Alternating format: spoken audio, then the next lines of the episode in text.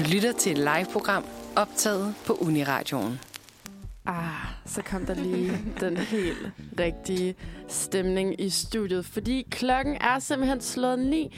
Du lytter til Manfred på Uniradioen, og vi er onsdagsholdet i huset i dag.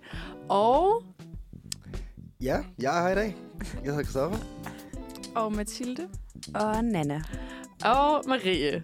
Så dejligt. Ej, jeg glæder ja. mig altid lidt, når jeg skal, når jeg skal herind. Det er sådan, øh, som om det giver sådan en rigtig god energi for morgenstunden. God start på dagen. Præcis. Men hvordan har jeres øh, morgen været? Ja, jeg øhm, synes, det var lidt svært at komme op her til morgen. Øhm, fordi jeg blev lidt sent op og så øh, FCK spille fodbold i går aftes.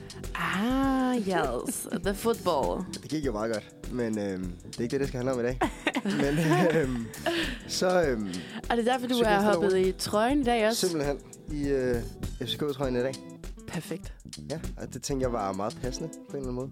Det er da så godt. Ja, Ja. øhm, ja egentlig en meget fin morgen. Lidt træt, men øh, det er man lidt altid, føler jeg, tidligt op. Vi skal nok få dig op i gear, det er jeg helt Det sikker på. Ja. Ja. Den er godt på programmet.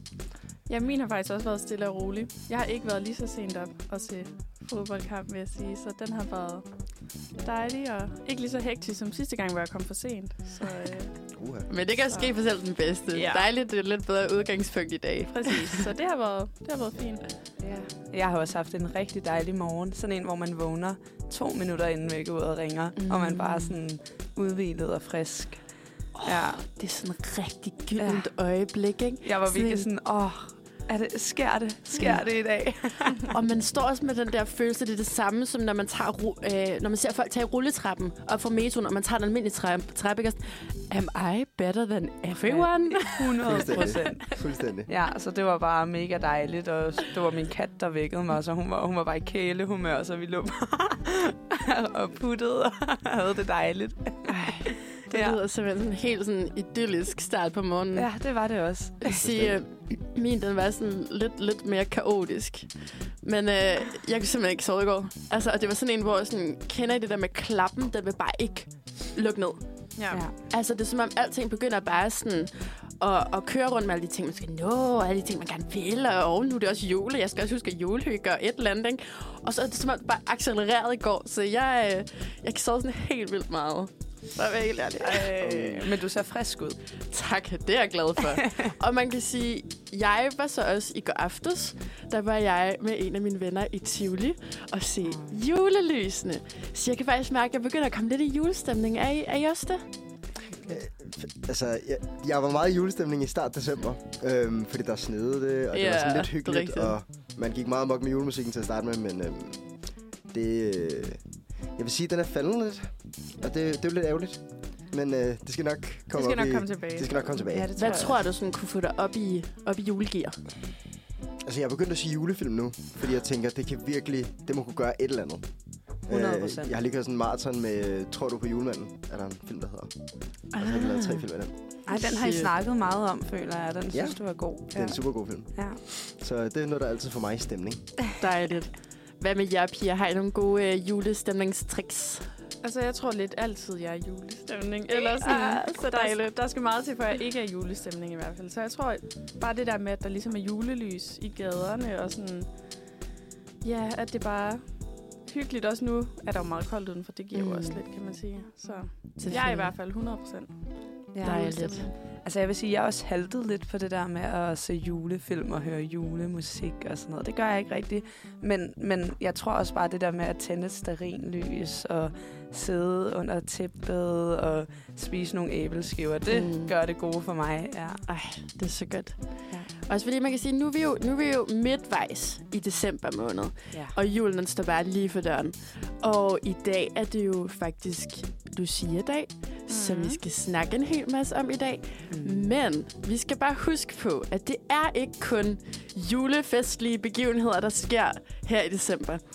Og det er sådan, at vi senere her i programmet får besøg af det aarhusianske band, Pater. Og øh, de kommer simpelthen og fortæller lidt om deres nye EP. Og øh, så skal de spille koncert i aften. Oh, ude på Uh. Røst. Og det er faktisk sådan, at lige nu, der udlader vi to billetter til koncert med dem, øh, Darling Darlene og Soma. Så øh, hvis du lytter derude og tænker, ah, jeg har faktisk ikke nogen planer i aften, skulle jeg ikke lige høre noget mega fed musik, så er der altså stadig mulighed for at deltage i vores konkurrence. Så I kan bare hoppe ind på vores Instagram og, og kigge der. Men det kommer vi jo så meget ind på senere, og, øh, og jeg synes, vi skal bevare julestemningen lidt endnu, ikke? Ja, Jo. bare Ja. Øhm, og jeg tænker, der er simpelthen ingen øh, bedre måde end at øh, sådan bevare julestemningen på, end at høre et lille julenummer. Så jeg synes, vi skal høre Christmas is Here med Eva Queendom. Den kommer her.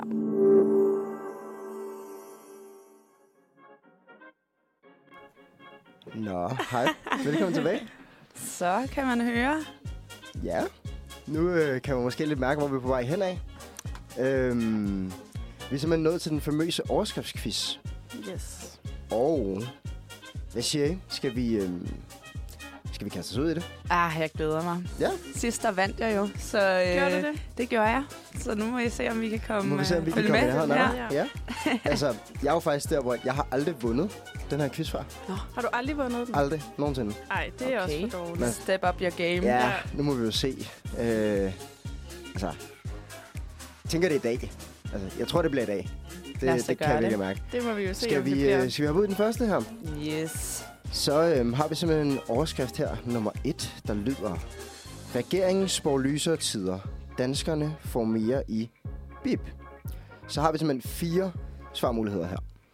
A. Indkøbskurven. B. Pengepunkten. C. Julesokken. Og D. Fjernsynet. Hmm. Hvad okay. tænker I? Altså, jeg må... Jeg, og jeg, jeg tror, at... Altså, jeg håber, det er pengepunkten.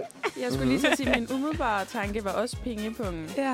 Men jeg tænkte også, at det måske også godt kunne være julesokken, fordi det kan jo mm. godt Mm. betyde det samme, men sådan, at de lige spicer det lidt op, eller sådan. 100 det er rigtigt. Jamen. Er I klar med nogle svarmuligheder? Jamen, altså... Vil du, vil du så starte? Eller, altså, Så tager jeg julesokken. Så tager julesokken. så tager, Ja. jeg, øh, så tager jeg pengepunkten. Ja. Og du må jo gerne tage det samme, Christoffer. Må jeg godt det? Ja. Ja. Altså, Så du må tænk- godt, jo. Jeg må det var godt. ikke Jeg må så godt. Det Det var var ikke sjovt for alle andre. øhm, danskerne får mere i... Ja, vi siger pengepunkten. Er det ikke det, vi siger? Jo. Jo. Gør det. Er vi klar? Fedt. Skal vi Ja, have en lille trumhjul? Ja. Bummelummelummelum. Ja, svaret er B, Ej. pengepunkten. Ja. Se, hvor hun kan. Nå, skal vi lige have lidt background på den? Ja. Øh, efter inflationen for alvor sat ind i 2021, kunne det mærkes på mange danskernes, eller mange danskers pengepunkt. Købekraften blev udhulet af de stigende priser, da energipriserne skød vejret og renterne steg. Men tager man fremtidsbrillerne på, så står købekraften til en lille genoprejsning. Økonomi, økonomiminister, det går godt med dansk i dag, kan jeg mærke, øh, Stephanie Lose øh, siger, på et år er vi gået fra voldsom inflation og usikkerhed til en mere stabil situation. Vi har ført en ansvarlig politik, og inflationen nærmer sig et mere normalt niveau. Dermed vil mange danskere opleve at have den samme købekraft i 2024, som før inflationen ramte. Den her nyhed den er bragt af DR Nyheder tirsdag Men formiddag. det, det giver jo god mening også, kan man sige. Eller sådan, Ja, ja. at man ligesom, det har været så langt nede, og så at de vender tilbage. Det er jo også en stor ting, og noget, man tænker, de... Det skal jo også ske Det på en eller anden måde. Det skal så, så fedt, det har vi ventet på, føler jeg, siden corona nærmest. Ja. Det har vi ret meget, Ja. føler jeg virkelig. Altså, det er, øhm, det er lidt a long time coming, Ja. Ja. føler jeg på en eller anden måde. Øhm, Især når SU'en ikke rækker sønderligt langt, ikke? ja, det er lidt det. Det. Har I øh, været udfordret på øh, økonomien her i juletiden? Øh, lidt. Altså, jeg, jeg, jeg købte alle gaverne i november, så jeg føler mere, at november har været den, den mm. stramme måned for mig. Mm. Jeg føler også, at det er enten, både hvis man køber det i november eller december, så sætter man ligesom sådan en måned af til, altså i budgettet til, okay, nu er det der, jeg skal købe det. Så jeg føler, at, sådan, at jeg ligesom har, har gjort sådan plads i budgettet og, og sparet op til det, så det har faktisk ikke været så slemt. Du har været smart. Ja, der er Du har nogle år, hvor jeg, hvor jeg ikke har tænkt over det, hvor Ja. jeg bare har, har, været, har Ja. været nede på, på økonomien, ikke? Du har været fornuftig her, ja, det kan jeg godt mærke. Ja. Men jeg føler også, at det er meget sådan, det kommer virkelig også an på, hvordan man er som familie, fordi at der er nogen, der, der virkelig godt kan lide at give hinanden gaver, og der er nogen, der ikke synes, det er så vigtigt. Det er rigtigt. Øhm, Det er rigtigt. så. Nå, hvad, øh, hvad siger vi til stillingen? ja, jeg er jo lidt bagud nu, kan jeg godt mærke. Det må man sige. Ja, fordi jeg lige tog chancen der. Vi kører 1-1-0 lige pludselig. Ja. Skal vi øh, se, om du kan få lov til at være med her? Ja, skal vi ikke det? Jo, det synes jeg da, vi skal. Nå, overskrift nummer to lyder således. Ny EU-lov for BIP forsøger at forudse fremtiden. Skal vi så finde ud af, hvad den her EU-lov er for? Vi har A. Flyafgift, B. Mobilopladere, C. Kunstig intelligens, eller D. Landbrug. Nu vil jeg gerne have lov til at gætte først. Nu vil du gerne lov til at fast. Yes. Jeg tror, det er kunstig intelligens. Og så føler jeg, at det er det, der giver mest mening. Ja, det, nu havde vi også lige en forelæsning i Ja. dansk i går. Øhm, vi studerer jo alle tre dansk. Øhm, og var lige til en forelæsning, øhm, hvor at, øh, de snakkede om kunstig intelligens. Så jeg vil også sige den, men så tror jeg, at jeg tager landbrug i stedet. Landbrug. Ved du Ja. ja. noget, vi ikke ved, eller hvad? Eller gætter? Nej, men det, jeg vil bare ikke være kedelig. Nå, Nu tager Okay. jeg noget andet. okay. Men øhm, jeg vil også lige gætte med, tænker jeg, på... Så siger jeg flyafgift. Okay. Øhm, Uh, så har vi tre så forskellige. har vi simpelthen tre forskellige. Fedt, Så øhm, Spændende. ja, er vi klar? Ja. det er vi. Nå. Vi har, svaret er kunstig intelligens. Øj, Yes. Så kan jeg være med igen. så kan du være med igen. Ja. Det her det handler simpelthen om øh, EU's øh, nye banebrydende regler, der ligesom indhegner, hvordan kunstig intelligens kan bruges. Og håbet er, at det sikrer både innovation og beskyttelse. Øh, The AI Act, som loven hedder, handler om at regulere brugen af kunstig intelligens og virksomhederne, der anvender den. Det vil senere komme frem, hvad loven præcis vil betyde for de virksomheder, der benytter AI-teknologien. Men ja, det kan vi jo så gå og undre os lidt over imens. Spændende. Det her det er en nyhed, der er bragt af information. Hvordan øh, har I det med AI? Altså lidt blandet, vil jeg sige. Fordi jeg kan godt se, at på nogle punkter er det jo meget øh, brugbart, eller hvad man siger, altså kan konkretisere nogle ting lidt mere, men på den anden side, sådan, det, det er jo også lidt farligt, eller sådan, også for mm. fremtiden og for, for uddannelse og udvikling og sådan, ja. Det er det. Ja, det er jo ret uhyggeligt, ikke? Men ja. Ja. altså, det er jo også bare øh, ja, menneskets udvikling, at vi bliver ved med at opfinde nye ting. Øh, så jeg tror bare, vi skal lære at leve med det. Ja. det tror jeg, du er ret i. Nå, øh, stillingen her er jo så 1-1-1. Fedt. Yes. Jeg tænker, vi skal høre et lille stykke musik til at få, øh, få dagen i gang. Rystet, rystet kroppen lidt, så vi Rystet ude af den kroppen lidt. spænding, vi sidder i lige Så nu. man lige kan ja, tømme hovedet få nogle andre tanker på vej. god idé. Nå. Lad os gøre det. Vi skal simpelthen høre Melt Away med Desiree, og den kommer her. Nå, Ah, Yes. det var da et super dejligt nummer. det var fedt, Var det? ja. Ja. Nå, vi er jo i gang med vores øh, famøse overskriftsquiz, Mm. Ja, hvor at øh, stillingen jo står 1-1-1. det gør det. Er vi klar til en mand? Er vi Det er det? spændende. Ja, det er vi. Det kunne gå hen og blive lidt småafgørende. Ja. På en eller anden det måde. det. Nå. Overskrift nummer 3. Danske stjerner topper listen over de mest bip herhjemme. Er det A. Mest afspillet, B. Mest populære, C. Mest julet, eller D. Mest googlet? Den er lidt øh, sjov, eller sådan. Ja. Jeg Ja. føler, der, der mangler lidt sådan kontekst. Det gør der. Øhm, altså, Mm. vil du, vil du have lov til at gætte fast, Christoffer? Skal jeg- egentlig? skal jeg starte? Ja, det synes Ja, jeg. jeg synes også, den er svær. Kan jeg godt mærke. Ja. Øhm, men det, det danske stjerner topper sgu listen over meget herhjemme. Men øh, jeg tænker, vi gætter på afspillet. Mm. Hvad med, hvad med dig, Mathilde? Hvad har du... Øh? Det var faktisk også den, jeg tænkte på, i forbindelse med, at der lige har været det der Spotify-rap, Ja. eller hvad det var. Mm. Mm. Øh, men det kunne jo også være populært. Jeg tror ikke, det er julet, men Nej. Nej. man kan jo blive overrasket, kan man sige. Ej, jeg tror faktisk, jeg hopper med på, på afspillet. Okay. Ja. Altså, altså der, det, det tror jeg altså også, jeg gør. Fordi jeg, Ja. jeg, jeg synes sådan, Det giver mest de mest mening. googlede herhjemme, det, altså hvis det er den, så far, men, men, men det, det vil virkelig overraske mig. Også fordi sådan, de er mest googlede i hvad? Eller sådan, Ja, bare- præcis. Ja. Danmark er så, altså i, i Danmark, eller? Ja. Skal vi ikke bare alle tre gå med afspillet? Jo, jo. Lad os sige det. Er vi klar? Ja. Svaret er... Det er googlet! Wow! Hvad? What? Hvad? Okay, det skal vi lige have en øh, Det skal en vi lige have forklaring kontekst på. Så skal vi står jeg her og hater på det. Ja. Altså. Vi har simpelthen at gøre med en tennisstjerne, en Tour de France-vinder og en international popsanger, der er på top 3 over de mest googlede personer herhjemme i 2023. Det afslører Google i en pressemeddelelse. ligesom har lavet en pressemeddelelse på det. øhm, og det er altså de danske sportsstjerner, der sætter sig solidt øh, på de øverste pladser på sejrskamlen ved opgørelsen af årets top 10. Imens har den amerikanske popsangerinde Taylor Swift sunget sig ind på en tredjeplads. Hun er netop kåret som årets person af det amerikanske Time Magazine. Altså også imponerende. Øhm, det er altså en nyhed, der er bragt af BT om mandagen. Okay. Okay. Ja, så det var simpelthen the most unlikely answer, Altså, ifølge os. Ej, jeg, jeg, jeg, jeg føler stadig, at jeg, jeg sidder med et spørg- som et spørgsmålstegn og tænker, jeg googlede for hvad? men Eller også, også sådan mest googlede personer herhjemme. Ja. Der er sådan, altså, er det, er det i Danmark? Det tror jeg. Men så giver det jo, så giver det jo god mening. Eller sådan, Det Dan- giver nemlig super god mening. Danmark er de mest skug... Altså sådan, Ja. ja. Ej, jeg, så, jeg, jeg står virkelig som et spørgsmålstegn Ja, nu. det gør jeg også. Men fedt. Jeg elsker også lige, at øh, Jasmin har givet os en lille note, hvor hun skriver øh, verdens mest ligegyldige information. You're welcome. Tak for det, Jasmin. Ja, Tak for det. Godt. Det er Øhm, altid godt med lidt random facts. Det er super godt. Og vi står stadig med en masse spørgsmål. Ja. Men Så er stillingen jo ikke ændret sig, kan man sige. stillingen har ikke ændret sig. Så øhm, vi er faktisk ude i noget, der kan være lidt endnu, sådan endnu mere afgørende. Er det Ja. det sidste spørgsmål? Eller? Øh, vi, Vi skal har også gerne have en tiebreaker, Ja. hvis det er, at vi skal ud i den. Så vi har overskrift nummer 4 her. Mm. De har aldrig haft bip.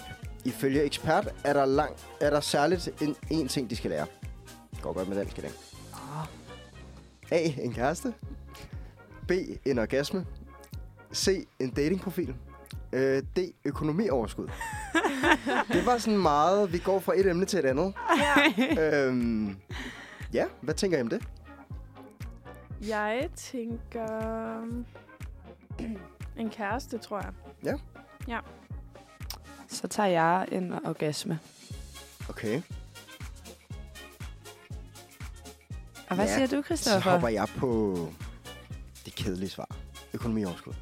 Okay. Ja, Det, det er faktisk lidt det kedelige svar. Ja. Ja, det er Men jeg kan lidt. godt forstå dit valg. Det kan jeg nemlig også godt, for Ja. jeg tror måske, at det er det, faktisk. Er vi klar? Ja. ja. Ja. A. En kæreste. Ej, så står du der og klapper. Klapper af mig selv. Oha. Tillykke. Tillykke. Tak for Mathilde. det. Har jeg vundet så? Det har du, Har- ja. Det har du Så vel? Fordi skal vi vi- skal ikke ud i en tiebreaker. Så skal vi altså have en rigtig Ja, så skal vi lige klappe. Tillykke, Mathilde. Tak for det. Tillykke. Skal vi lige have lidt baggrundsviden på din sejr her? Ja, lad os Nå. det. Vi har en ekspert her, der peger på, at der er flere gode grunde til, at unge mennesker har svært ved at finde en kæreste. Line Carlsen, Isabella Hansen og Mikkel Hø har alle tre flere ting til fælles. De er 20'erne, de medvirker i TV2 Echo datingprogrammet Se mig, hør mig, elsk mig, og så har de aldrig haft en kæreste. Mm. De er også alle tre enige om, at det er noget, de gerne vil ændre på. Parterapeuten Katrine Axholm øh, peger på, at hun oplever, at unge mennesker kan have svært ved at lukke andre ind, også selvom de ønsker intimitet og nærhed. Så hendes håb er, at unge mennesker bliver mere modige, når de dater. Okay. Ja, det er jo, Ja. Giver jo god mening. giver super god mening. Ja. Noget, man vil selv. Har I, har I set programmet? Øhm, Set første afsnit Ja. af det. Jeg, har, jeg, jeg har tænkt over, at jeg i går tænkte jeg over, at jeg gerne vil se det. Mm.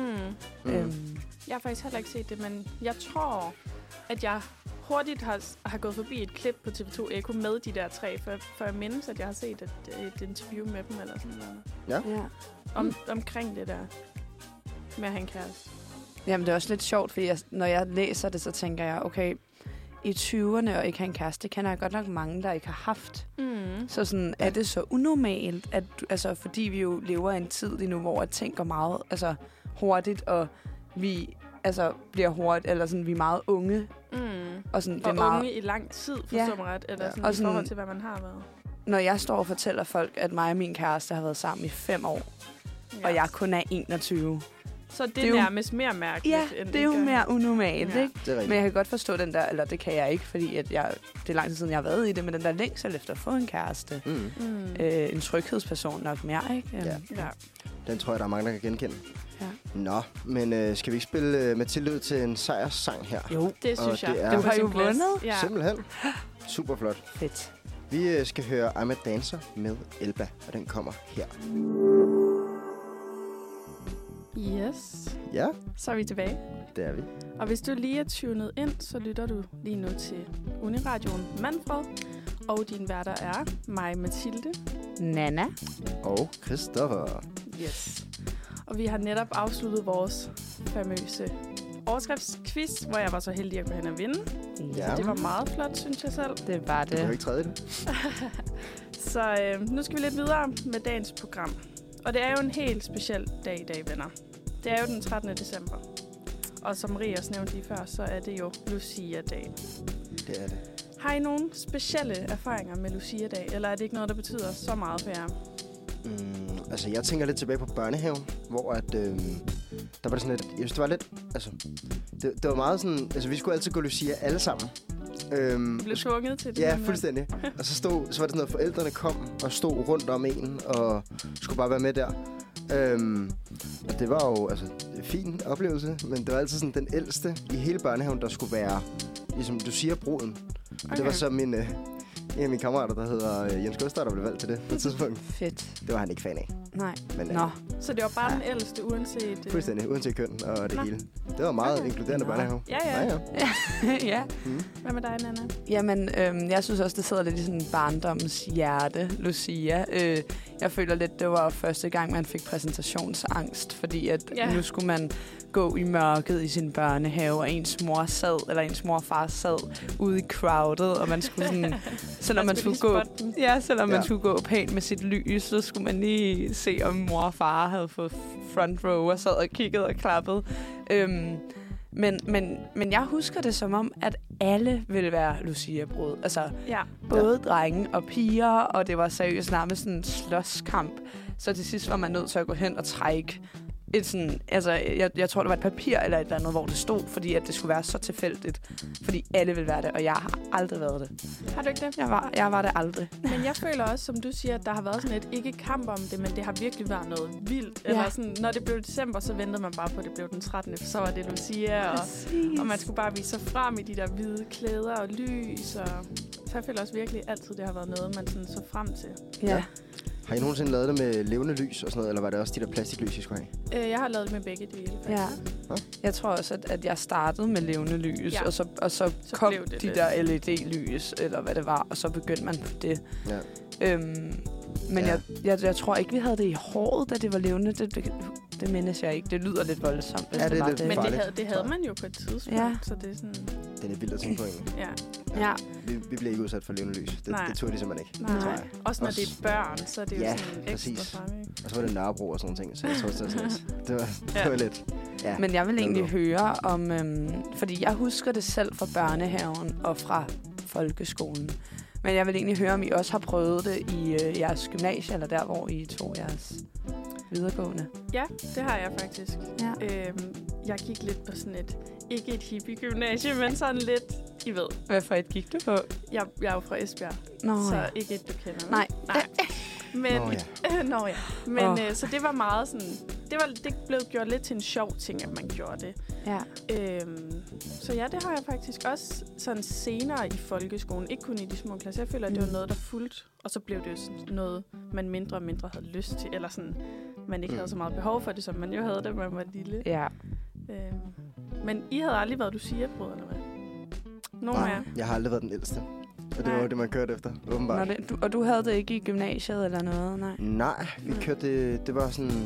Eller jeg kan faktisk ikke huske, om det var der. Det kan godt være, at der har været noget med dem, der havde musik som fag Mm. og sådan ting, men jeg var ikke rigtig en del af det. Nej, du, du mindes det i hvert fald Jeg mindes det ikke. Nej. Har du øh, gode erfaringer, Nana? Nej, fordi jeg tror, jeg tror ikke, vi havde det. Øh, jo, nej, jeg tror ikke, vi havde det på gymnasiet. Men, men jeg mindes også det der med, at man havde det i folkeskolen. Øhm, der var det så bare de små.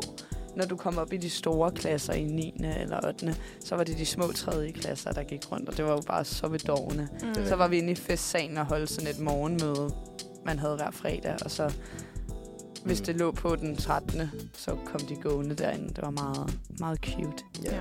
Ja. så sødt. Men, øh, men altså, det, det er jo en dag, som, øh, som vi vil gerne vil høre mere om, fordi jeg tror, der, er- der er ikke særlig mange, der sidder med sådan en baggrundsviden. Vi har alle sammen gjort det som små, og vi har alle sammen gået det her optog, men vi ved jo ikke rigtig, hvad Lucia egentlig er. Mm. Øhm, Eller hvorfor vi har gjort det, eller sådan, hvad, Nej. hvad der er til grundlag for det. og er der nogen af jer, der, kan, der, der bare lige sådan smidt ud af hoften kan gætte, hvad det, hvad det kunne være, hvorfor vi gør det? Jeg tænker, det er noget med en, der hedder Lucia. Mm. Sankt Godt gæt. Lucia. en eller anden. Noget ja. Stil. Det er vel noget med, altså jeg tænker, når man går med lys, og at december jo er mørke tider, så er det vel noget med at bringe lyset tilbage. Ja. Eller sådan. Ej, godt bud. Ej, virkelig godt bud. Ja. Det, er sådan Ja. lidt, det kunne både have en, en sådan meget fin øh, baggrundshistorie, men det kunne også have sådan en rigtig dyster en. ja, Men øh, det vil jeg jo glæde mig til at høre mere om, ja. tænker jeg.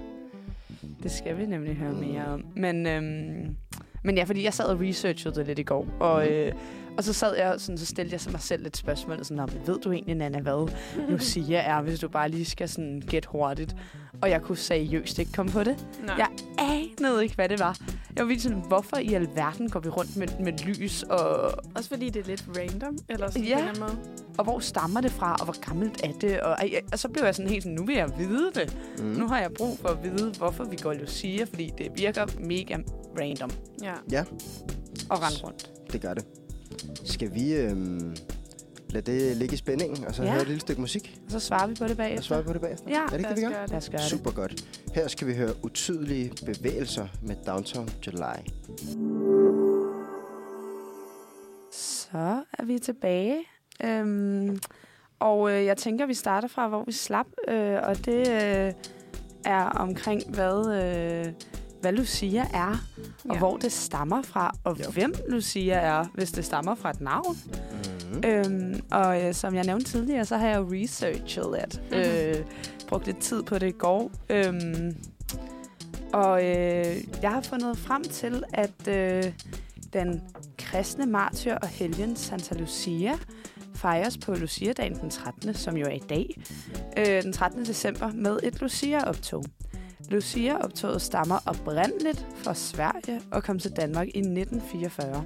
Okay. Øhm, men hvem er Lucia?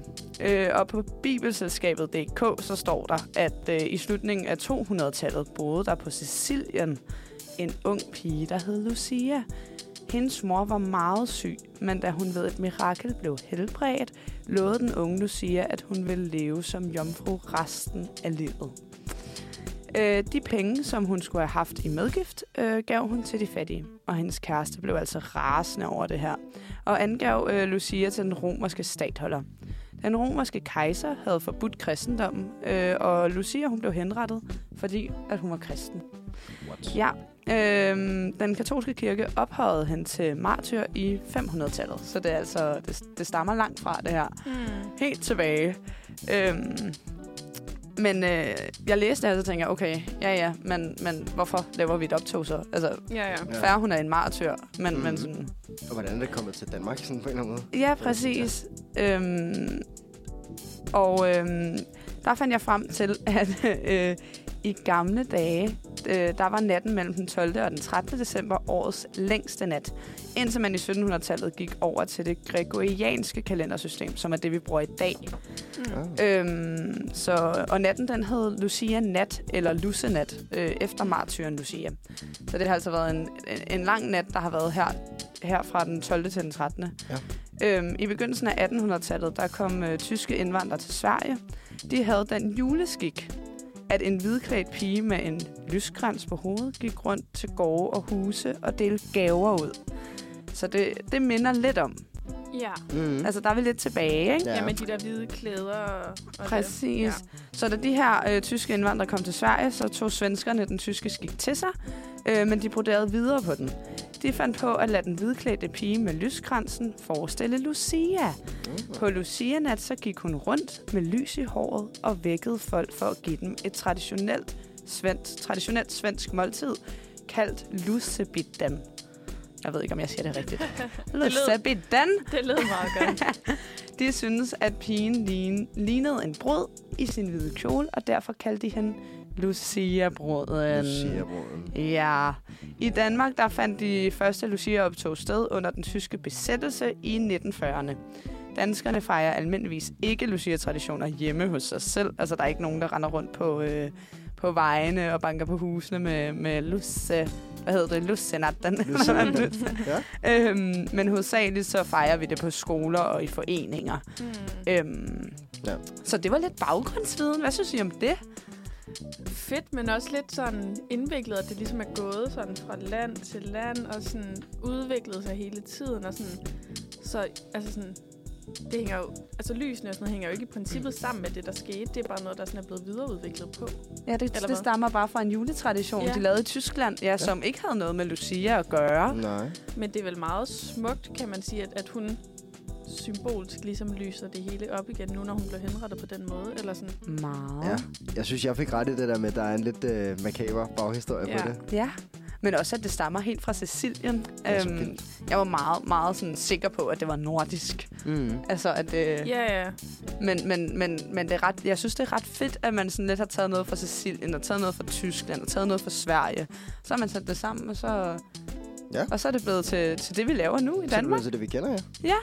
Det er sgu da super fedt. Øhm, ja, og, og ja, så har vi jo så bare ikke taget det til os, at vi går rundt på gaderne. Øh, men det Nej. vil, vil måske også være lidt uhyggeligt, eller sådan... ja, det føler jeg også, det ville. Ja. Men jeg føler også, at det, at det er fint nok, at det er sådan øh, en fælles tradition, eller sådan noget, man ligesom gør øh, i fællesskab, ligesom laver det her optog, og, sådan, og at det ikke ligesom bliver noget ligesom fastelavn, eller sådan, hvor Nej, man går rundt ja. til dør. Og sådan. Sådan noget amerikansk, hvor man Ja. tager det til sig og går, bliver jo totalt overdrevet i det, ikke? Ja. Det er heldigt, at amerikanerne ikke rigtig har fået fat i det på den måde.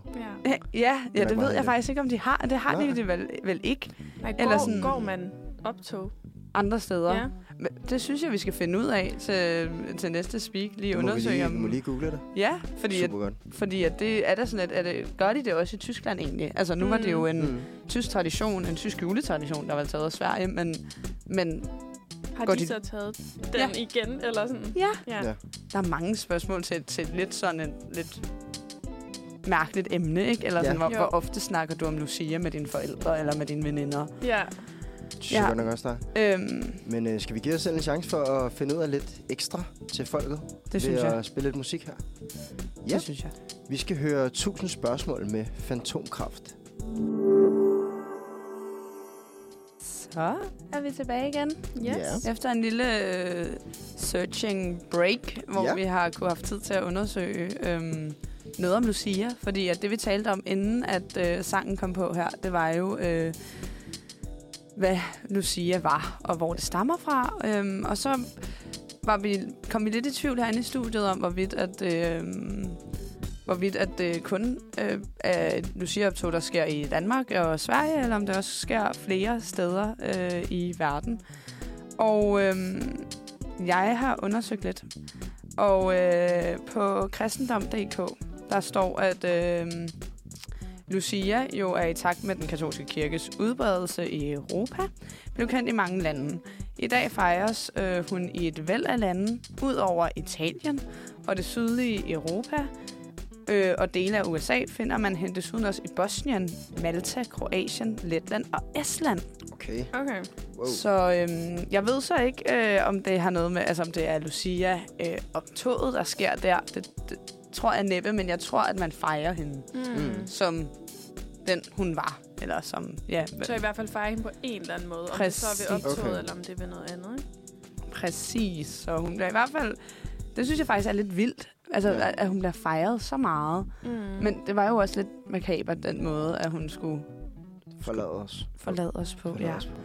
Sådan, jeg, jeg sidder og tænker sådan en rigtig smuk jomfru-kvinde, der, øh, der er jo bare Bliver kristen, og så bliver hun bare dræbt, ikke? Mm. Mm. Altså, Fuldstændig.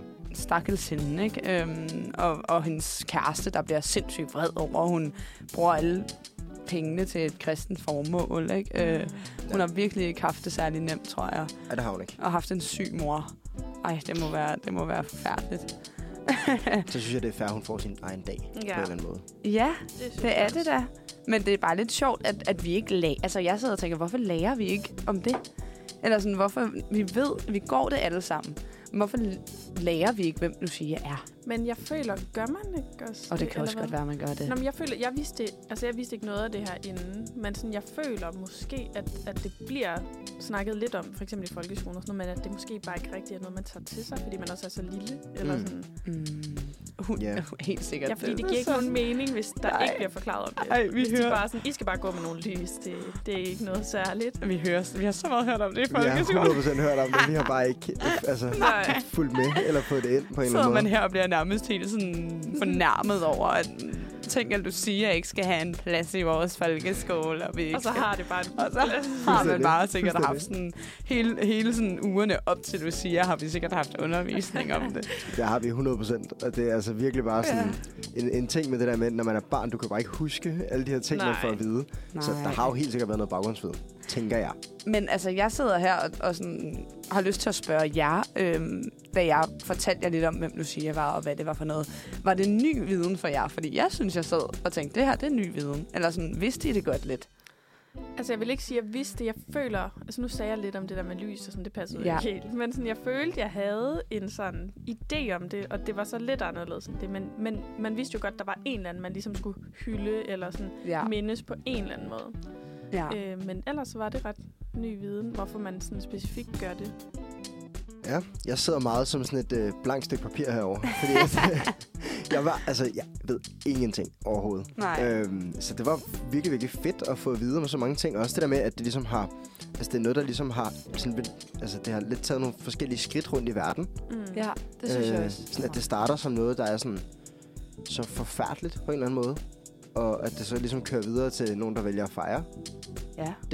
Ja, og noget, man glæder sig til som Ja, barn, at det lige pludselig bliver sådan en mindeværdig ting. Mhm. der Men og, og også lidt det der med, at det går, det går sådan flere religioner rundt, ikke? Eller sådan, at det starter med det katolske.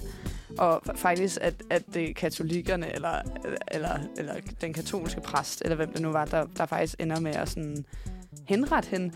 Øhm, mm. Og så alligevel er det dem, der bringer den der lidt videre, og, og udnævner hende som martyr, og hun, så rører hun ligesom videre rundt til de europæiske lande, og rører over i kristendommen, hvor vi jo ender med at, at hylde hende, fordi at det, ja, at det Ja. bare er mega, eller sådan, at, at hun er bare en fed person, eller Det er virkelig vildt, hvordan Men- tingene ligesom har ændret sig. Ja. Men øh, nu skal du ikke kun handle om Lucia. Vel, Christoffer? Jeg tænker, du har noget, du gerne lige vil, vil præsentere. ja, jeg vil gerne lade et lille shout til vores næste, øhm, hvad kan man sige, vores næste del af programmet her i dag. Vi Ja. skal jo snakke med, med Pater, der kommer ind her, som skal spille på øh, Rust i aften. Så øh, vi har derfor fået lov til at udlade to billetter til koncerten. Og det her, hvor de spiller med Darling øh, Darlene, øh, Soma og så selvfølgelig Pater, som vi får ind her om lige om lidt. Øhm, og vinderen bliver så fundet her onsdag morgen kl. 12. Så øh, skynd jer at komme ind og prøve at få de billetter. Og det er altså nogen, man kan vinde inde på Uniradions Instagram, som Yes. bare hedder Uniradioen. Ja, og så bliv hængende, fordi lige om lidt, så får vi dem ind i studiet. Bliv hængende, det bliver super fedt. Ja, vi Super. glæder os. Vi glæder os. Og nu skal vi lige høre lidt øh, musik inden vi kommer derover. Yes. Vi skal høre Eat, Sleep, Repeat med Uso. Ja, og velkommen tilbage. Så er det simpelthen mig, der øh, har fået lov til at overtage teknikken fra Christoffer. Jeg kunne høre, du gjorde det vildt godt. Mega fedt. Og jeg har simpelthen taget gæster med ind i studiet. Og øh, det er jo jer, Mia og Stine fra Ja. ja. Pater. Ja, Velkommen Hej. til. tak. tusind tak. Tak fordi vi måtte komme. Jamen selvfølgelig da. Vi er så glade for, at I havde lyst til det. Mm. Øhm, hvordan har det været lige at, at skulle herover?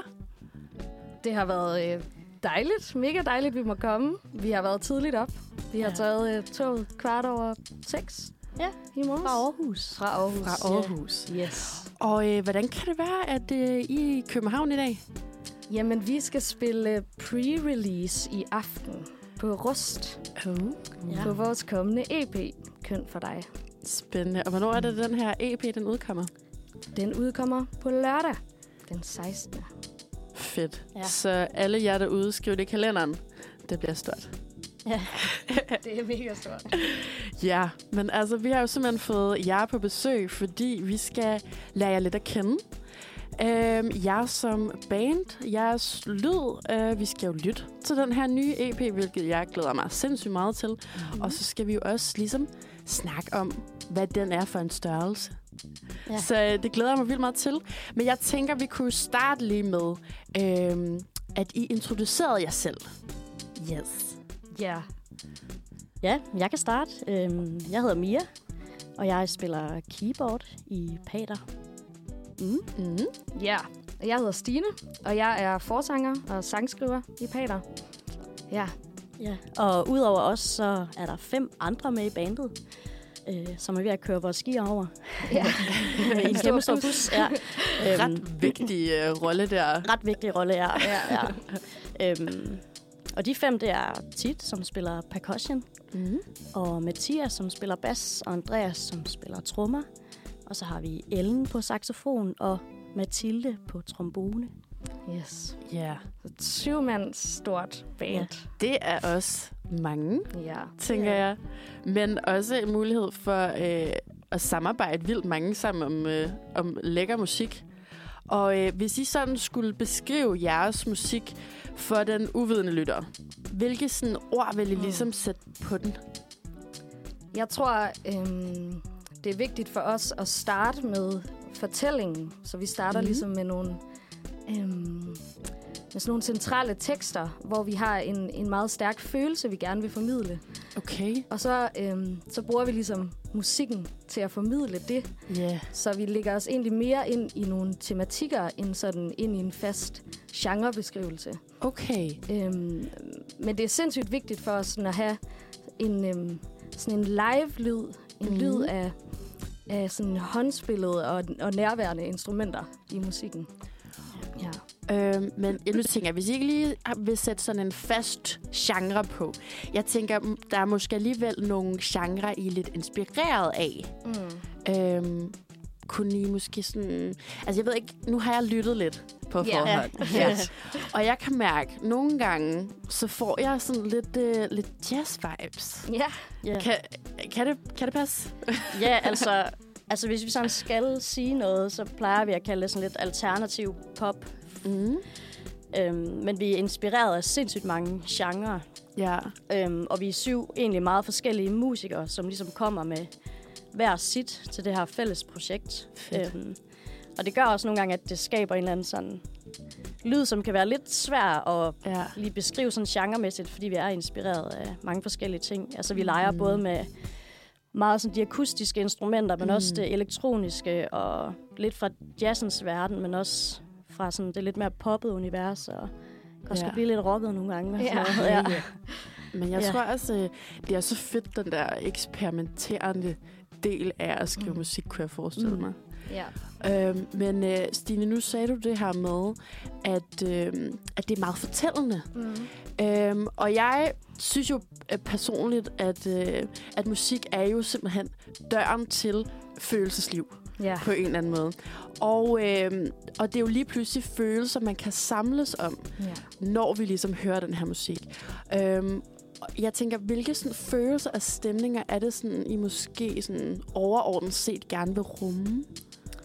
Jeg tror, øhm, det er vigtigt for mig at, og, øhm, at skrive noget musik, der, der, der giver mig lov til og, øhm, at få luft for nogle af de følelser, jeg synes, vi kan øhm, komme til at overbevise hinanden om at undertrykke til hverdag. Ja. Så for mig er der rigtig meget øhm, frustration og, Ja.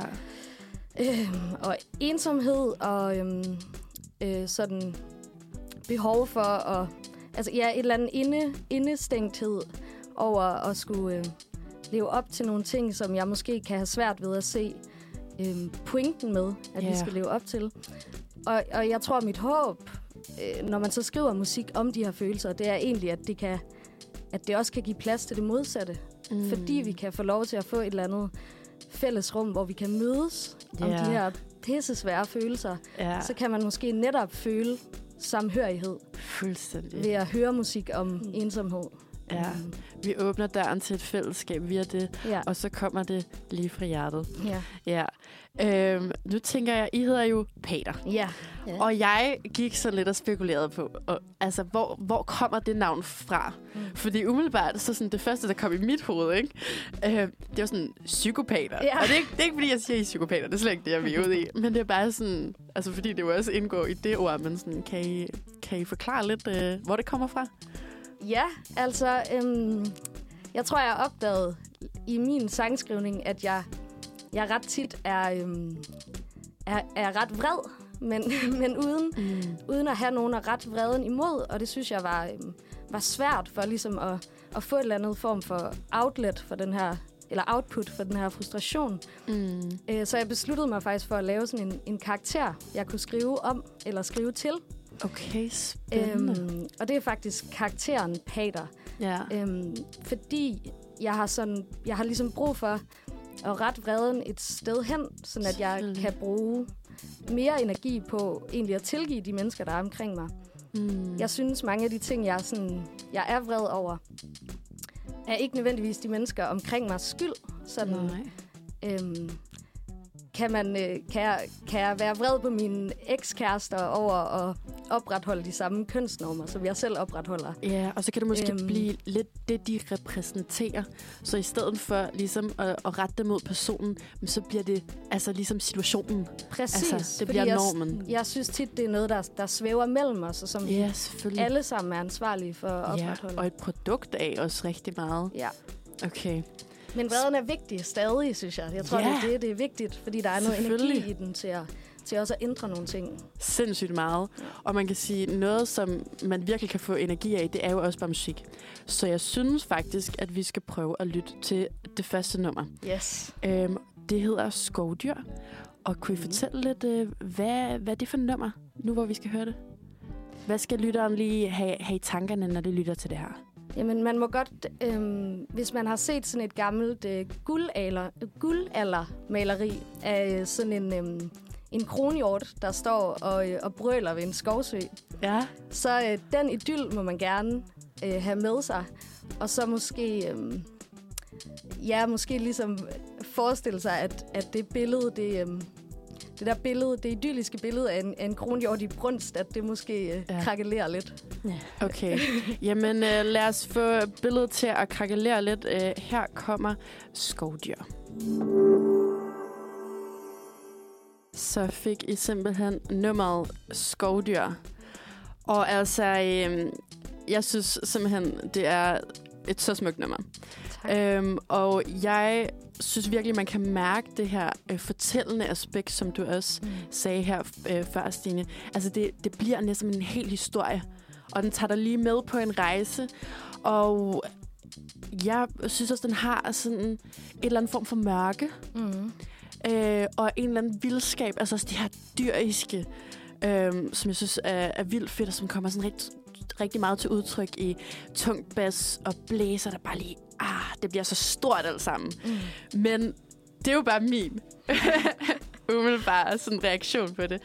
Men vil I fortælle lidt om, lidt om nummeret? Ja. Ja, altså, øhm, jeg tror, at den, teksten er sådan... Øhm, den, den har den der indestængte, øhm, indestængthed, fordi det er sådan... Altså, billedet er ligesom at ligge i en, øhm, en intim relation, en seksuel situation, mm. der skulle være tryg og intim, og så Mm. have ligesom et indre liv, som bare er kaos. Ja. Øhm, og den sådan øhm, enorme ensomhed, der ligesom opstår, når man ikke selv formår at sige det, og hvis ja. det ikke bliver opdaget. Øhm, Så når du ligger sådan i virkeligheden blottet, ja, men er bange for blot det, der foregår indeni på en eller anden måde. det var meget smukt sagt. Glad for, at det kunne, sådan- sådan... det kunne ramme det.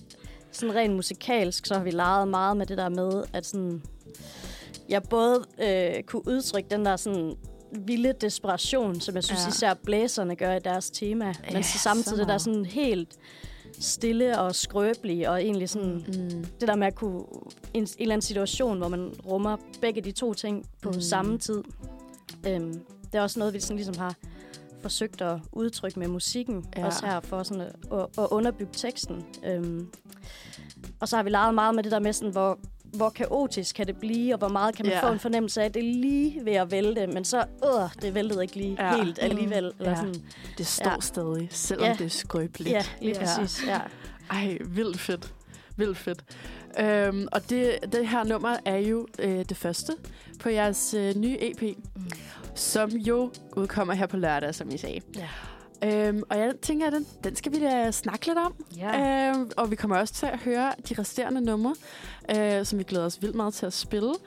Men jeg tænker, øhm, okay, altså hvis nu I, I tager udgangspunkt i det her meget fortællende, altså hvilken fortælling er den her EP? Mm. Øhm, EP'en vil ligesom gerne fortælle, øhm, hvad der kan ske i en relation, hvor man egentlig er to mennesker, der vil hinanden det bedste, Mm. og alligevel så, øhm, så ender man med at, øh, at sove hinanden sindssygt meget, Ja. og misforstå hinanden. Og, og for mig er det, øhm, er det sådan et billede på noget, jeg synes, vi, vi generelt skal arbejde med, at vi, Mm. vi kan simpelthen misforstå, hvad det er for nogle hensyn, vi skal tage til Ja. hinanden, og hvad det er for nogle... Øhm, øh, hvordan vi skal indrette os selv for at, at tro, at vi kan blive accepteret og rummet af andre mennesker. Mm. Og, øhm, og når vi ikke tør at være ærlige øh, Mm. om, hvad vi har brug for, øhm, så, så, så, øhm, så glider vi væk fra hinanden Mm. og, øh, og bliver ensomme, selvom vi måske egentlig har øhm, lysten til at, at være tæt på hinanden og Mm. lysten til at forstå hinanden. Men det kræver ligesom, at man tør at sætte sig selv på spil. Og det, øhm, det prøver EP'en at, at belyse fra øh, fem forskellige vinkler. Vi har ligesom skrevet de her fem numre som fem kapitler. Ja. Øhm, så vi tager udgangspunkt i, i den situation, Mm. en, en, øhm, en parforholds, en romantisk relation. Og så vil vi gerne ligesom undersøge det fra forskellige sider, for at prøve at forstå det så nuanceret som muligt. Ja. Så det ligger måske virkeligheden op til, som du siger, at vi skal være mere ærlige, Mm. altså kommunikere bedre, øhm, og ligesom, ja, ligger op til, til, at vi skal undgå de her misforståelser. Ja. Mm. Spændende, og også sindssygt relevant. Øhm, altså, hvad, hvad er det så for nogle følelser, I måske håber at sætte i gang hos dem, der lytter? Altså, øh, er det først måske, at nogen kan føle sig afspejlet i de her misforståelser, eller øh, hvor er vi henne af? Jeg tror, øhm, jeg vil sindssygt gerne have, at vi skriver noget musik, der kan få, øhm, få folk til at føle sig set mm. øh, i noget, de måske har, øhm, har manglet at blive, blive mødt i. Mm. Jeg vil også, altså jeg vil sgu også gerne have, at der er nogen, der hører det, som, som, øhm, altså tænker, som, som måske tænker, nå, det havde jeg ikke tænkt over før. Ja. Øhm, fordi jeg tænker, at det kan måske også lige præcis være mennesker, der, der har brug for at høre det, Ja. og har brug for at, at forstå, at, at øh, sådan her er der altså nogle mennesker, der går rundt og har det. Selvfølgelig. Øhm, så det er både en omfavnelse, Ja. øhm, men også et eller andet grad af opråb Ja. til dem, der ikke har mærket det selv. Uh, den Mm. balance, den er skide god. Ja, det kan, det kan jeg Ja. godt lide. Og hvad sådan med, med lyduniverset? Øhm, hvor, hvor vi ligesom henne der? Altså, tager det der op? Tager det der ned? Altså, er, er det nogle sådan særlige øhm, situationer, for eksempel, man kan lytte til det her musik? Mm. Øhm, altså i forhold til lydbilledet. Øh, er, det, er det, når du skal ud og løbe, eller er det måske mest, når du, øh, når du sidder i toget og kigger ud af vinduet? Eller øh, hvor er vi henne? Altså, jeg kunne forestille mig, at det for nogen måske er sådan en intens lytteroplevelse, eller sådan, der ja. er virkelig mange store følelser, og ja, øh, både mange højder og mange dybder presset ind på den her lille EP. Øhm, ja, altså, så, så det er jo ikke sådan øh, feel good, easy listening. Måske jeg tænker, at man Mm. nok bliver nødt til at i hvert fald forholde sig på en eller anden måde til musikken, imens man Mm. lytter til det. Og man så kan lide det eller ej, så, så kræver det nok lidt det. Ja. Øhm, men det er også, fordi vi har noget på hjertet, tænker jeg. Ja. Absolut. Og nogle gange, så er det også bare så fedt, når musik kan tage dig altså fra at være nede til at komme sådan op til at komme ned igen. Altså den der, Ja. den der med ligesom at komme af med frustrationen mm. på en eller anden måde. Mm. Det der med, at det bygger op. Lige pludselig så eksploderer du, Mm. og så kommer du faktisk ned igen Ja. på en eller anden Ja. måde. ja. Ja. Øhm, nu øh, har EP'en simpelthen fået titlen Køn for dig, som jo også Mm. er titlen på en af sangene. ja. Øhm, hvordan kan det være, at, øh, at I har valgt det? Øhm, øh, vi synes ligesom, at den, den titel er det, der, øhm, der på en eller anden måde indrammer hele, hele, hele EP'ens øh, tematik. Mm. Fordi der, der er den her misforståelse i øhm, at gøre noget, som man tror, man gør for andres skyld. Ja. Øhm, og, og så ligger der ligesom både noget sådan... Øhm, altså, den har jo hele tiden den her sådan øhm, kønslige tematik. Mm. Og så der ligger både noget sådan øhm, visuelt i titlen Køn for dig, altså at Ja. være Mm. køn og Ja. gøre sig til over for nogen. Ja. Øhm, og så vil vi jo også gerne meget direkte ligesom påtale, at det også handler om at være et køn for ja. nogen. Og at det ligesom er der, problematikken ligger, Ja. øhm, når vi prøver at, øh, at opfylde øh, ja, de forventninger, der er til, til de der kønskasser. Mm. Ja, men skal vi ikke bare lige dykke ned i øh, de der kønskasser engang? Jo. Og så øh, lytter vi til øh, Køn for dig, og det kommer her. Så fik I simpelthen nummeret Køn for dig lige her, Mm. live i Uniradioen.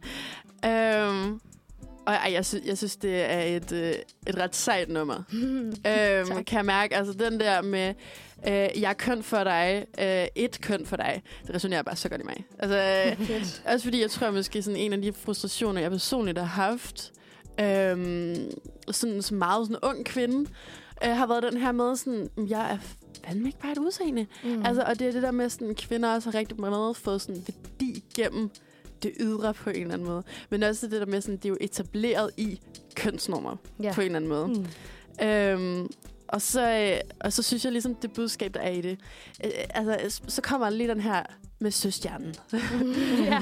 Og det er som om, at det, det, det, der, kommer lidt, der kommer lidt humor. ja, Ja. fedt. Og det skaber den her kontrast. Også det her med, sådan, jeg synes, melodien er sådan lidt, øh, i virkeligheden lidt opløftende. ja. Mm. Og i virkeligheden så skaber den kontrast bare sådan endnu, endnu mere sådan seriøsitet til det budskab. Ja. Øhm, har det også været sådan hensigten med det her nummer? Det, det har det helt sikkert. Altså, ja, netop også fordi, at du både leger med det sindssygt alvorlige, og på en eller anden måde, det er sådan lidt humoristiske, på en eller anden sådan lidt tragikomisk Ja. måde. Eller sådan. Og så det der med, at så det der sådan lette line, altså det er som om musikken, det også prøver at flirt for en eller anden modtager, præcis. ikke? Altså sådan, så det bliver Det ligesom rigtigt. underbygget i musikken på en eller anden måde, at Ja. det der med at være køn for nogen, altså sådan, det er lidt pæne, og sådan, det ja. groover bare derudad, og sådan lidt let på en eller anden måde, at det egentlig giver en vild kontrast Ja. ja. til det, som egentlig er budskabet. Ja, præcis. Ja. Ja. Virkelig fedt. Øhm, og altså, øh, i forhold til sådan, hvad der måske har været øh, inspireret af følelser øh, for jer mm. i den her tekst. Øhm, altså nu sagde jeg jo det der med, at jeg synes, det resonerer vildt godt i mig. Men jeg ved ikke, om det også har været sådan jeres udgangspunkt. Altså, øhm, altså vores udgangspunkt for at skrive sangen, Mm. ja, det er helt klart, der vi starter i vores proces, det er øhm, ja, en bestemt følelse, vi gerne vil udtrykke. Mm. Og så leder vi ligesom musikalsk efter øh, de virkemidler, der kan, der kan mm. Give den følelse. Og sådan lige i forhold til det her nummer. Ja. Øhm, har det så været, øhm, du sagde du den her, øh, tidligere den her dobbeltbetydning. Mm. Altså øh, både det her øh, ydre, men også det der med at være et køn. Mm. Øhm, altså er det noget sådan, øh, nogle særlige øh, kønsnormer eller stereotyper, sådan, I har mødt? Øh, eller øh, som I gerne vil sådan, sætte fokus på? Altså kan, kan det være for eksempel den her med, at jeg, at jeg siger sådan, jeg synes, at, at kvinder øh, har været rigtig meget, øh, eller har fået rigtig meget værdi gennem deres udseende, øh, sådan rent historisk. Øh, Ja, ja, helt klart. Jeg tror, jeg, øh, jeg tror, jeg øh, har ligesom, Øh, jeg tror egentlig, jeg er blevet opdraget til og har tænkt mig selv som, som et, en, en frigjort kvinde og et frigjort menneske. Ja. Og tænkt, at vi lever i et ret normløst, normløst samfund. Det tror jeg, jeg har Mhm. tænkt i rigtig mange år. ja. Øhm, så det var egentlig først, da jeg ligesom altså stødte på måske den, den, den mest sådan øh, kønnede konstruktion, man kan være i, som ligesom er parforholdet, Mm. at, øhm, at jeg opdagede, hvor mange, hvor mange lag, der ligger under overfladen. Øhm, så jeg tror for mig var det, var det sådan chokket i at opdage alt det, der egentlig er blevet bygget ind i mig Ja. af, af idéer om, øh, hvem jeg skal være, og øh, hvem de mennesker omkring mig skal være. ja, som sådan Øhm. kulturelt DNA på en eller anden måde. Præcis, mm. ja. Øhm, og, og jeg tror, at jeg måske har haft svært ved at imødegå det, fordi jeg netop har tænkt sådan, Nå, jeg er sgu da frigjort. Øh, Ja, Det er vi jo altså. Jeg, der er ikke nogen, der kigger på mig som et køn, i hvert fald. ja. Øh, vi ser bare hinanden som mennesker. Og sådan.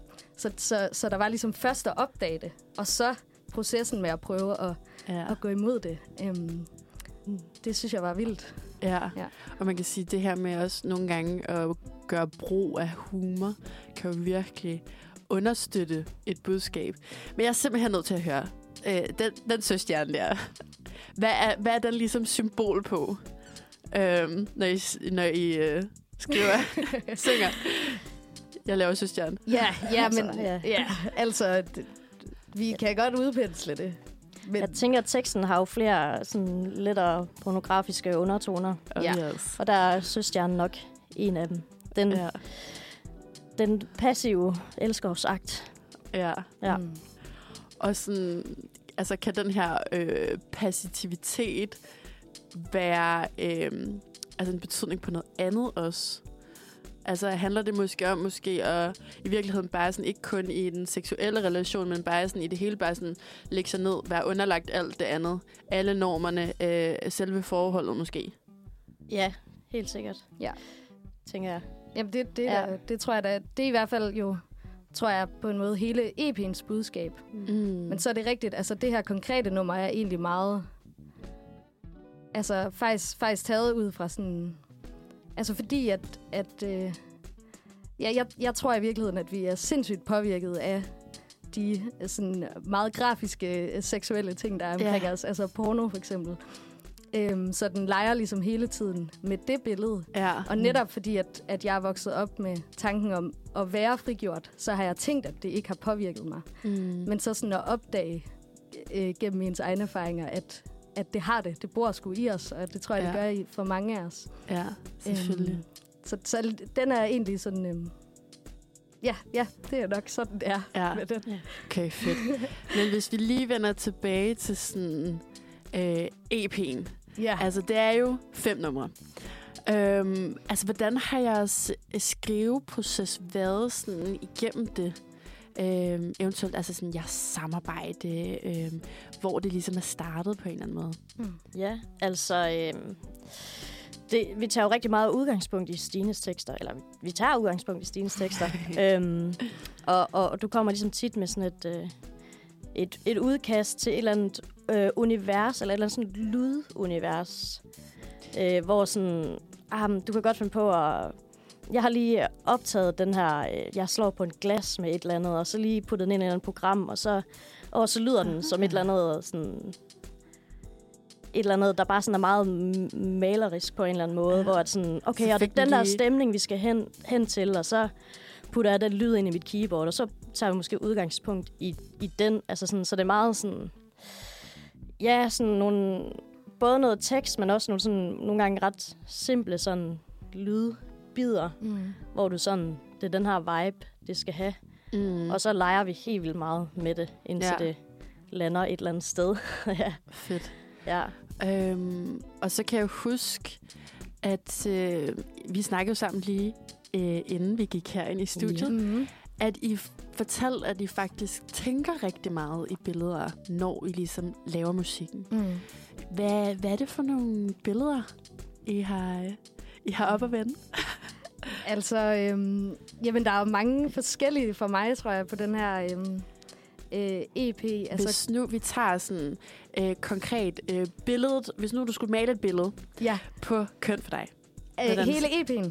Nej, øh, sangen. Undskyld, Ja, kun sangen. Ja. Okay, jamen så, så er vi i et eller andet sådan øhm, meget plastisk øh, univers. Mm. Øhm, vi har øh, sådan nogle Barbie-farver, blød pink og, øh, og øh, blød turkis. Ja. Øhm, og øh, der er måske øh, der er meget øh, romantisk, og øh, der er måske to Barbie-figurer på vej over en seng. Og så lige pludselig så er der en af dem, øh, der smelter og ud og bliver til sådan en organisk søstjerne masse monster. Ej, det er seriøst det fedeste billede. Ej, hvor er det nice. Okay, og øh, jeg tænker, at vi skal høre et nummer mere. Ja. Og det, vi skal høre, er Drengedrømme. Hvis nu du skulle male et billede på det, Mm. hvad, hvad er vi så ude i her? Øhm, jamen, så er vi ude i faktisk, at der kommer, øhm, måske ind i det her Barbie-univers, kommer der en, øh, en stor hulk-dukke og løfter en Barbie op øhm, og prøver at redde den her Barbie, men ender måske, den her hulk-dukke ender faktisk med at sidde krøllet sammen i Barbiens arme og, øh, og græde lidt.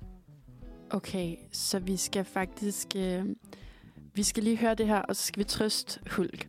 Ja. Øhm, her kommer øh, Drengedrømme. Og så fik I simpelthen Drengedrømme her. Øhm, og altså, jeg kunne mærke her til sidst, så kom jeg helt ned i jer. Altså, jeg er helt tung på en eller anden måde. Sådan en Ja. tung øh, stemning. Mm. Altså ligesom jeg snakker om før, den her frustration, som måske lidt eksploderer, og så kommer faktisk helt ned. Mm. Mm. Altså, måske det er Hult, der kommer i armene på, på Barbie. Ja. Who knows? Øhm, og så sådan, da jeg hørte det her nummer første gang, så virkelig, virkelig øh, interesseret i det her med, at narrativet ligesom skifter. Mm. Øhm, og altså, hvad er det for nogle, for nogle sider, vi i virkeligheden hører på den måde? Altså, øhm, ja, altså ligesom vi snakkede før omkring det her med øh, den der i, i, iboende idé om kvinden som den pæne pleaser, så tænker jeg her, at vi leger med den, den, den modsatte side, kan man sige. Øh, hvor at, øh, der er den her hulk-figur, som bare gerne vil ind og, og redde alle med sine store, stærke muskler, men, Ja. ja. men i virkeligheden også bare gerne vil trøstes og græde lidt. Ja. Øhm, ja. Okay, så vi får simpelthen både lige hørt fra øh, Barbie og Hulk. Det synes jeg er Ja. mega interessant. Øhm, jeg har tænkt lidt, altså nu har vi faktisk snakket rigtig meget om det her med øh, kvinden. Lige pludselig kommer vi også lidt ind på, på manden. Mm. Øhm, og jeg har jo lyst til sådan at spørge, altså er I, er I et, et, et feministisk band? det, det, øh, det vil vi gerne være. Altså det, mm-hmm. det, Mhm. er, det, er, det er da vildt dejligt, øh, hvis folk får den øh, tanke. Altså, fordi det er jo helt klart øhm, øhm, de her sådan kritiske tanker om, mm. om, Mhm. om kønsnormer, der, der fylder rigtig meget. Øh, der fylder det hele på den her EP. Øhm, og jeg tror, det der er vigtigt for os også øhm, med den her sang, Drengedrømmen, det er ligesom at, at nuancere det. Altså, Mm. øhm, fordi jeg synes, at... Eller jeg håber, at, at, øhm, at vi ligesom kan blive lidt bedre til generelt og, øh, og sådan ret vreden mod systemerne og normerne, mm. øhm, så vi egentlig kan, kan nå hinanden lidt bedre og forstå hinanden lidt bedre. Fordi jeg tror, at, at alle køn får Mm. Så meget mere ud af at være menneske, hvis vi bliver, Ja. ja. øhm, bliver bedre til at, til at arbejde med de her ting. Altså sådan, at Hulk kan få lov til at græde, og Barbie kan få lov til Mm. at, at løfte Hulk lidt. Ja. Øhm, uden vi først skal igennem et eller andet identitetskrise, Mm. for at give os selv lov til Ja. at, øh, at være hele mennesker. Og det er, det er da øh, feminisme Ja. for os, og, og øh, det, det vil vi vildt gerne øhm, Ja. være. Ligestilling for, for alle køn. Ja. på den måde. Øhm, og altså, jeg tænkte jo også, øhm, den her måde, I, I gør det på, hvor I sådan rent øhm, tekstmæssigt skifter narrativet. Altså, jeg tænker, man kunne vel godt have, have snakket eller skrevet noget om, om Hulk, der sidder over i, i hjørnet fra en, en, en anden persons vinkel. Mm. Øhm, hvad, hvad, hvordan kan det være, at I valgte lige præcis, at, sådan, at nu skulle narrativet skifte på den her måde? Jamen, jeg, altså, jamen, det er jo også mig på en eller anden måde, der, der tillader mig at, at påtage mig en position, jeg sådan set ikke har stået mm. i. Men, Okay. øhm, øhm, men jeg synes, det var vigtigt for at, at understrege, at, øhm, at vi at, at jeg også ser øh, sagen fra ligesom det maskuline perspektiv. Ja. Jeg Øhm, Ja. synes på en måde, der er en, også en eller anden pointe i, at sangen hedder Drenge Drømme.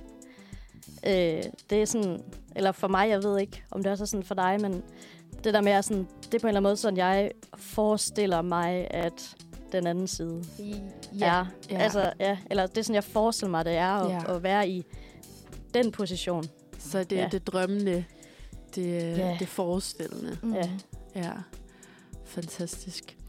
Øhm, Altså, øh, nu siger I, at I jo gerne vil egentlig være øh, et... Eller vil have det fint med, at folk kalder det et feministisk vane. Vi vil Altså, gerne ligesom- være det. Ligesom ja. tænker, at det er en, det er en god ja. ting. Mm. Men altså, er det noget, I sådan også har altså, diskuteret, like, øh, eller sådan i bandet, øh, imellem jer?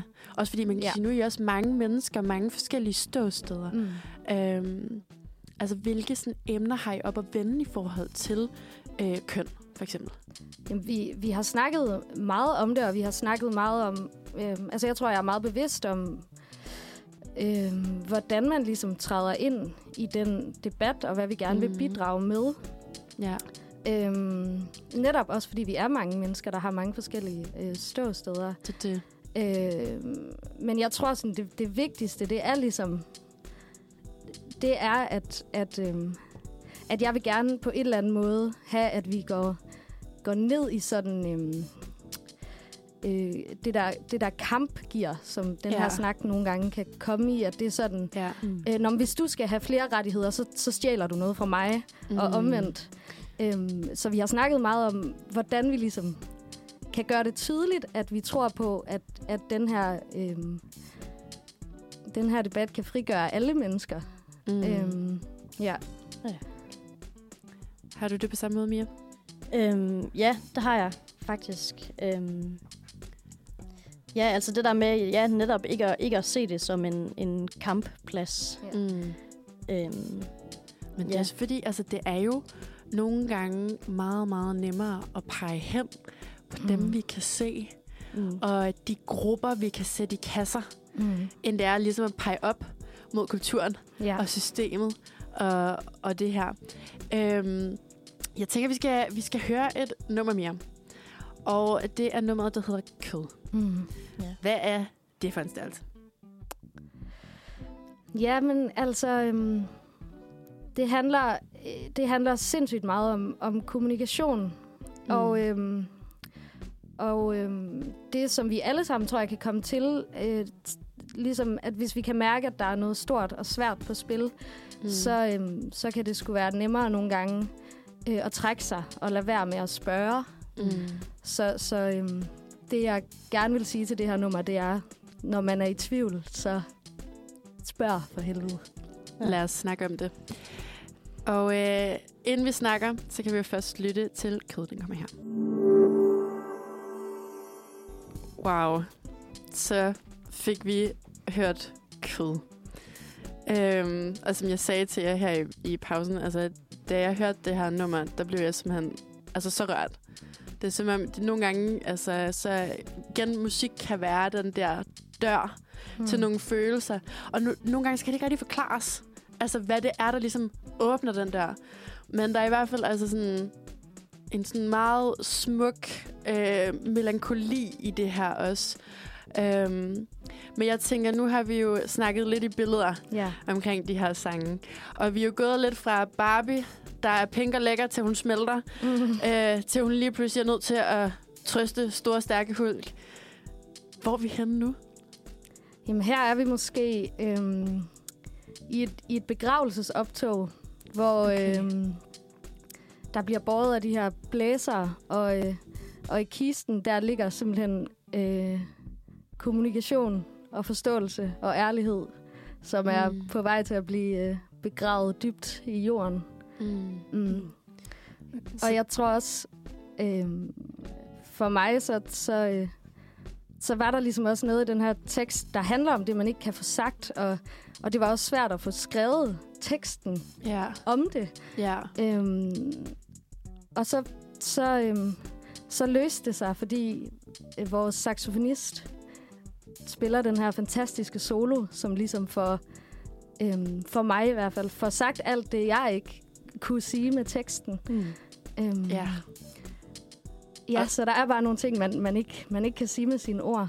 ja. Øhm, Og det er virkelig, ja. den der saxofon, altså den satte virkelig også gang i mit øh, følelsessystem. Altså, det må man sige. Ja. mm, Virkelig, virkelig, virkelig smukt nummer. Ja, og det er jo det, der er så fedt nogle gange, det der med, at man, eller vi snakker i hvert fald også meget om det der med nogle gange, at du har virkelig meget tekst og mange ord, men også nogle gange bare lade musikken og instrumenterne også formidle Mm. det. mm, Øhm, og det er der virkelig plads til på det her nummer. Ja. Vi har virkelig givet det meget plads på det her nummer.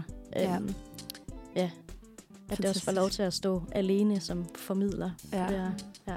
Og det får det virkelig også lov til. Dejligt. Okay. Nu skal vi jo snakke lidt om, hvad der så skal ske. Ja. Fordi vi udlader jo stadigvæk to billetter til øh, jeres koncert på Røst, hvor man jo kan høre de her smukke numre ja. live-version. Og altså, yes. jeg ved ikke, jeg synes det der med at høre ting live, det giver altså så meget. Yes. Så meget mere. Altså, jeg er helt sikker på, at jeg vil stå ud til det der sidste år. Altså, det vil, det vil jeg altså. Det vil jeg altså. Men hvad, hvad skal der ellers ske ud over koncerten i aften? Hvad, mm. Mm. Flere koncerter, mere sangskrivning, andre projekter. Hvor er vi henad? Jamen, på lørdag holder vi øh, release-koncert i Aarhus. Ah, Ja, dejligt. hvor vi skal spille med et øh, mega sejt support-band, der Mhm. hedder Check. Og hvor vi får besøg af en performer. Ja. En performer? Ja, Tør I sige mere om det, eller gemmer I? det, det tror jeg, vi gemmer. Ah, okay, der må fedt. man komme forbi i Aarhus på lørdag Hvor i Aarhus er det, man kan komme forbi? på A-huset. Ah, A-huset. Ja. Mega fedt. Og hvad med i forhold til øh, længere ud i fremtiden? Skal der skrives øh, mere musik? Man kan sige, nu øh, skal jo lige til at udgive den her EP. Ja. Men er der fart på? Skal der ske mere? Det skal der selvfølgelig. Ja da. Men jeg tror også, der er også noget omkring det der med at, at udgive et produkt nu, og sådan, mm. nu udgiver vi det her musik, og så øh, og de her numre, som vi har arbejdet mega meget med, og som Mm. sidder sådan langt, langt inde i kroppen på os. Ja. Så på en eller anden måde skal vi også måske bare sådan helt tilbage i værktøjskassen og sådan Ja. fuldstændig til at idéudvikle, og det tror jeg, der kommer også en Ja. proces med. Ja, Men vi spiller selvfølgelig koncerter løbende. Ja. Og man kan sige, det er jo også det der med, når man så har det færdige produkt. Ja. Nu skal I jo også ud og give det. Yes. Altså, Helt sikkert, ja. Live-oplevelsen, giv det selvfølgelig ud. Ja, ja. ja. Det bliver stort. Ej, det er så fedt. Øhm, jeg tænker sådan, hvis nu vi skal endnu længere ud i fremtiden, Mm. er der sådan nogle mål eller nogle drømme, sådan noget særligt drømmer om at, at skylde måske inden for det næste år eller to års tid? Eller? Jeg tror sindssygt, eller vi vil sindssygt gerne øhm, ud og spille så meget som muligt, fordi det er der, musikken lever for os. Altså, når man kan mærke, når man kan mærke, at det lykkes at skabe det der fællesskab, vi gerne ja. vil øh, skabe. Så vi vil, vi vil ud og spille pisse mange koncerter. ja, Ja. det vil vi gerne. ja. Ja. Ej, det, det det håber jeg vigtigste. også, I får så meget lov til. Vi er jo desværre ved at løbe tør for tid. Ja. Men jeg synes, det har været en kæmpe fornøjelse at have jer herinde i studiet. Øhm, vi skal jo slutte af med det sidste nummer. ja. Og det har jeg jo fået at vide slet ikke er udgivet endnu. Det er helt eksklusivt. Ja. Så hvad, hvad er det for et nummer? Jamen, det er et nummer, der hedder øh, Tak. Og det er egentlig, det handler både om at, øh, at sige tak for noget, der har været godt, men det handler også om at, at øve sig i at sige øh, nej tak. Okay, perfekt. Så hvor vi var øh, henne i noget desperation, nu er vi sådan der, nu skal vi være konkrete, tage action måske. Yes. Ja. Okay, helt perfekt. Og på den note, så, øh, så synes jeg, at vi skal sige farvel og tak for i dag. Øhm, det har været helt fantastisk at have i studiet. Tak. Ja, det var virkelig dejligt, at vi måtte komme ind. Selvfølgelig. Ja. Håber, Tusind I tak. får en virkelig dejlig øh, koncert i aften. Ja. Tak. Og øhm, på lørdag, så kan I simpelthen også høre det her nummer, men vi får lov til at give jer det først. Her kommer tak. Tak for i dag.